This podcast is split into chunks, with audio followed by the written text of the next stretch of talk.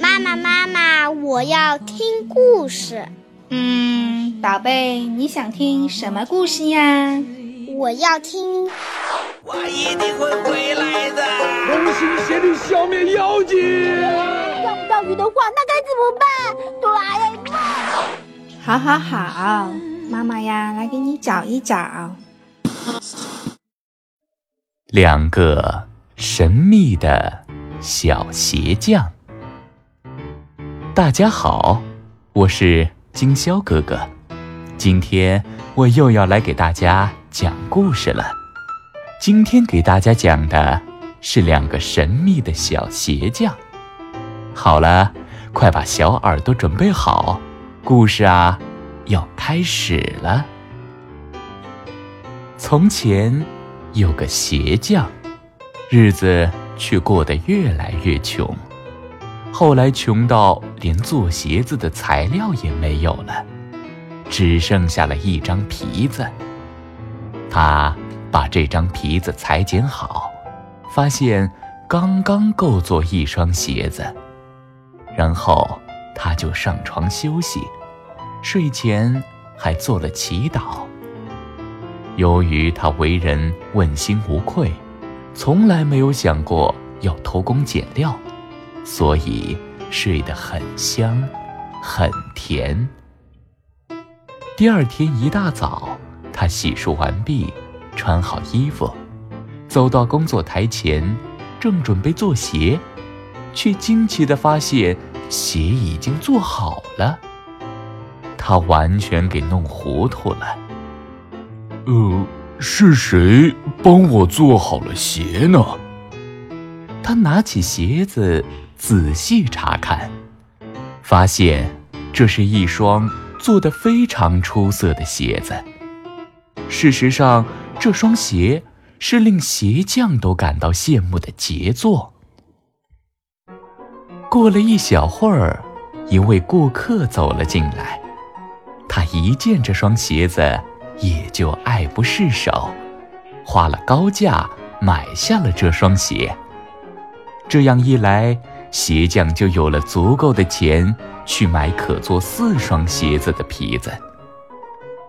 第二天清早，鞋匠发现四双鞋子已经做好了。于是就这样日复一日，他头天晚上裁剪好的皮料，次日一早就变成了缝制好的鞋子。不久。随着鞋匠生意的兴隆，他也成了一个有钱的人。圣诞节前几天的一个晚上，鞋匠在上床睡觉前对妻子说：“嗯，咱们今晚上熬个通宵，看看到底是谁这样帮助我们，好不好？”他妻子欣然同意。并点燃了一根蜡烛，随后，他们俩便藏在挂着衣服的屋角里，注意着周围的动静。午夜一到，只见两个光着身子的小人儿走了进来，坐在鞋匠工作台前。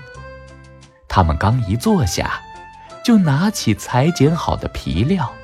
用他们纤细的手指开始做鞋，又是追，又是缝，还不时的敲敲打打。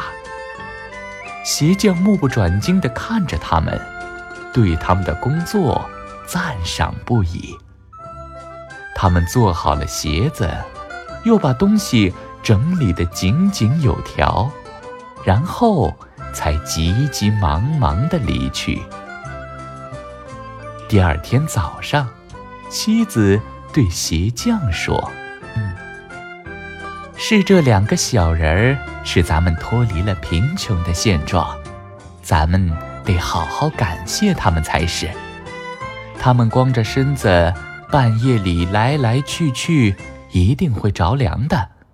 我打算给他们每人。”做一件小衬衫，一件小背心和一条小裤子，再给他们每人织一双小袜子。你呢，给他们每人做一双小鞋。她丈夫很赞成这个主意。到了晚上，给两个小人的礼物全都做好了。他们把礼物放在工作台上，没有再放裁剪好的皮料。然后他们自己又躲藏起来，想看看两个小人儿会说些什么。午夜时分，两个小人儿蹦蹦跳跳地跑了进来，准备马上开始干活。可他们怎么也找不到裁剪好的皮料，却发现了两套漂亮的小衣服。他们非常开心，穿上衣服之后，开心的蹦蹦跳跳的消失了，就好像从来没有出现过一般。这是一场梦吗？